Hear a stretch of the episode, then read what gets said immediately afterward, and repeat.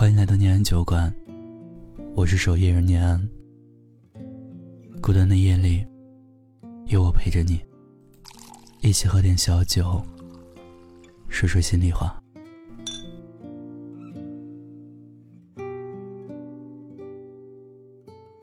毕业离分手有多远？据相关数据统计，大学情侣毕业季分手率高达百分之六十八。对于很多人来说，一旦异地，意味着半只脚迈入这段感情的终点。因为毕业后，不仅需要彼此费心的经营，更需要建立现实的基础。刚大学毕业没几天的听友。王蒙给我们来信，分享了自己的故事。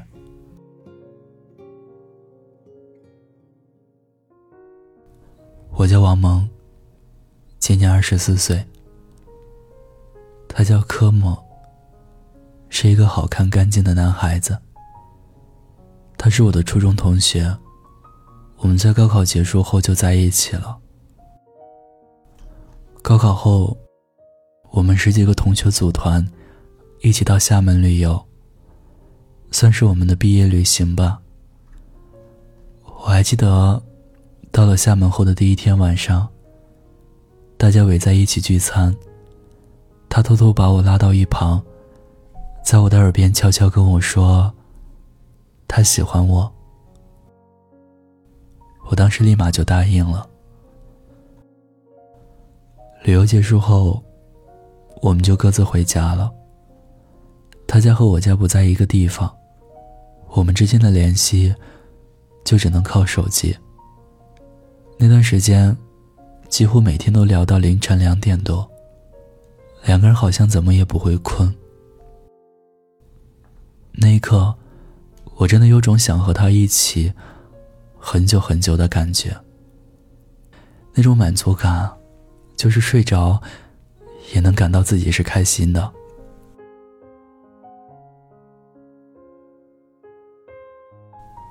后来成绩出来了，他考进了重庆大学，而我考进了南京的一所普通二本院校，意味着两个人不能在同一座城市。我当时就哭了。他安慰了我很久，说：“傻瓜，我们虽然不在同一座城市。”但我有空，一定来找你玩。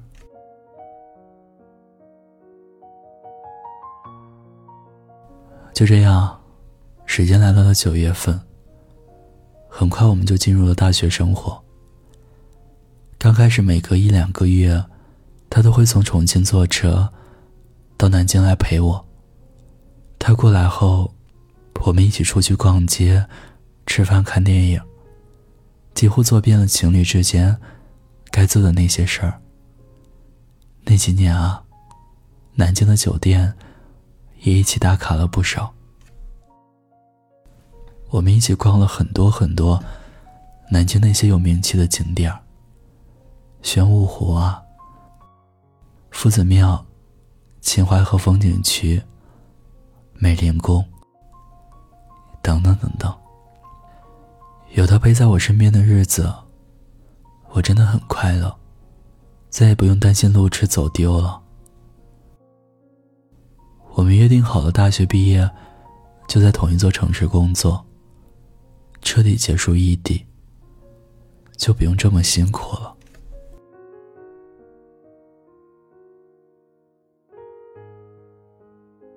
很快啊，大学四年马上就结束了。我们两个都要面临毕业了，双方都不可避免的面临毕业后该何去何从的选择。我和他在工作和考研之间犹豫了很久。当时我爸妈还让我出国继续深造，最后我没办法，不得不听从我妈的建议，选择了出国。而他由于家庭情况的限制。选择继续工作，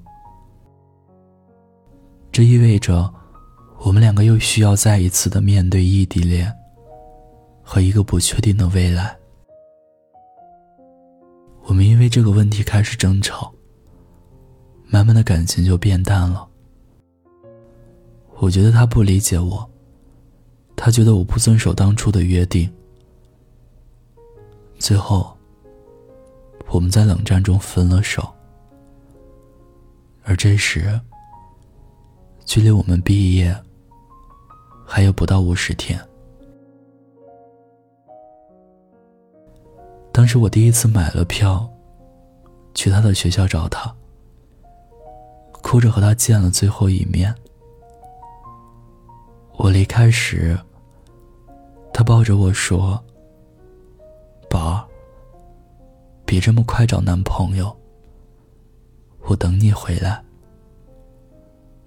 而我笑了笑，一句话也没说就走了。但是那次，他连送我到车站都没有，就跟同学去打球了。我回到学校就把他删了。我和他之间熬过了四年异地，却再也熬不下去了。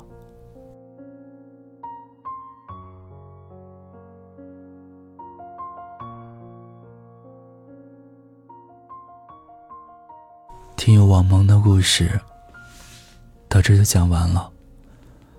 我记得宫崎骏说过这样的一句话：“你住的城市下雨了，很想问你有没有带伞，可是我忍住了，因为我怕你说没带，而我又无能为力。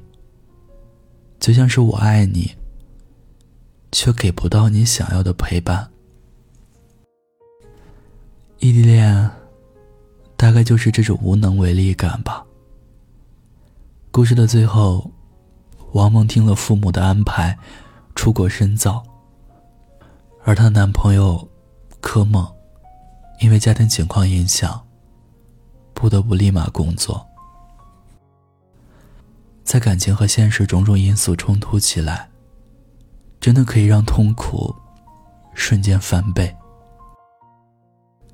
但其实我们都明白，爱情里的事情，并没有那么多非黑即白的答案。每个人也都有自己选择自己人生的权利。而不同的选择，不同的生活环境，不同的压力，异地带来的矛盾也越来越多。所以，如果你还在异地恋，还爱的话，就别轻易放开。请深爱那个愿意和你异地恋的人。如果你有故事想要分享，有心事想要倾诉，欢迎关注我们的微信公众号“念安酒馆”，想念念，安然的安。我是守夜人念安，我在古城西安，对你说晚安，亲爱的你。忧郁的青春，年少的我，曾经无知地这么想。风车在四季轮回的歌里，它天天地流转。风花雪月的诗句里，我在年年的成长。流水它带走光阴的故事，改变了一个人。那多愁善感的初次等待的青春，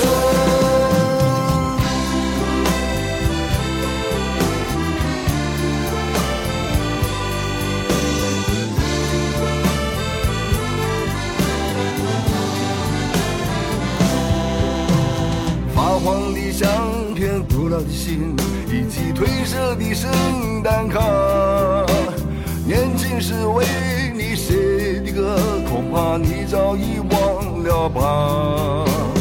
过去的誓言，就像那课本里缤纷的书签，刻画着多少美丽的诗，可是终究是一阵烟。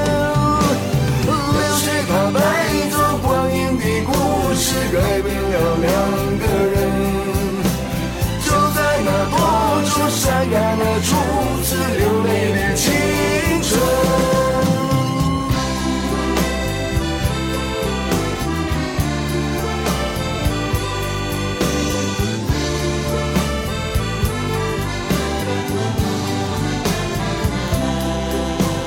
遥远的路程，昨日的梦，以及远去的笑声。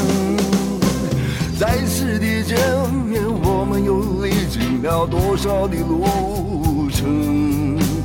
不再是旧日熟悉的我，有着旧日狂热的梦；也不是旧日熟悉的你，有着依然的笑容。流水它带走光阴的故事，改变了我们。就在那多愁善感的初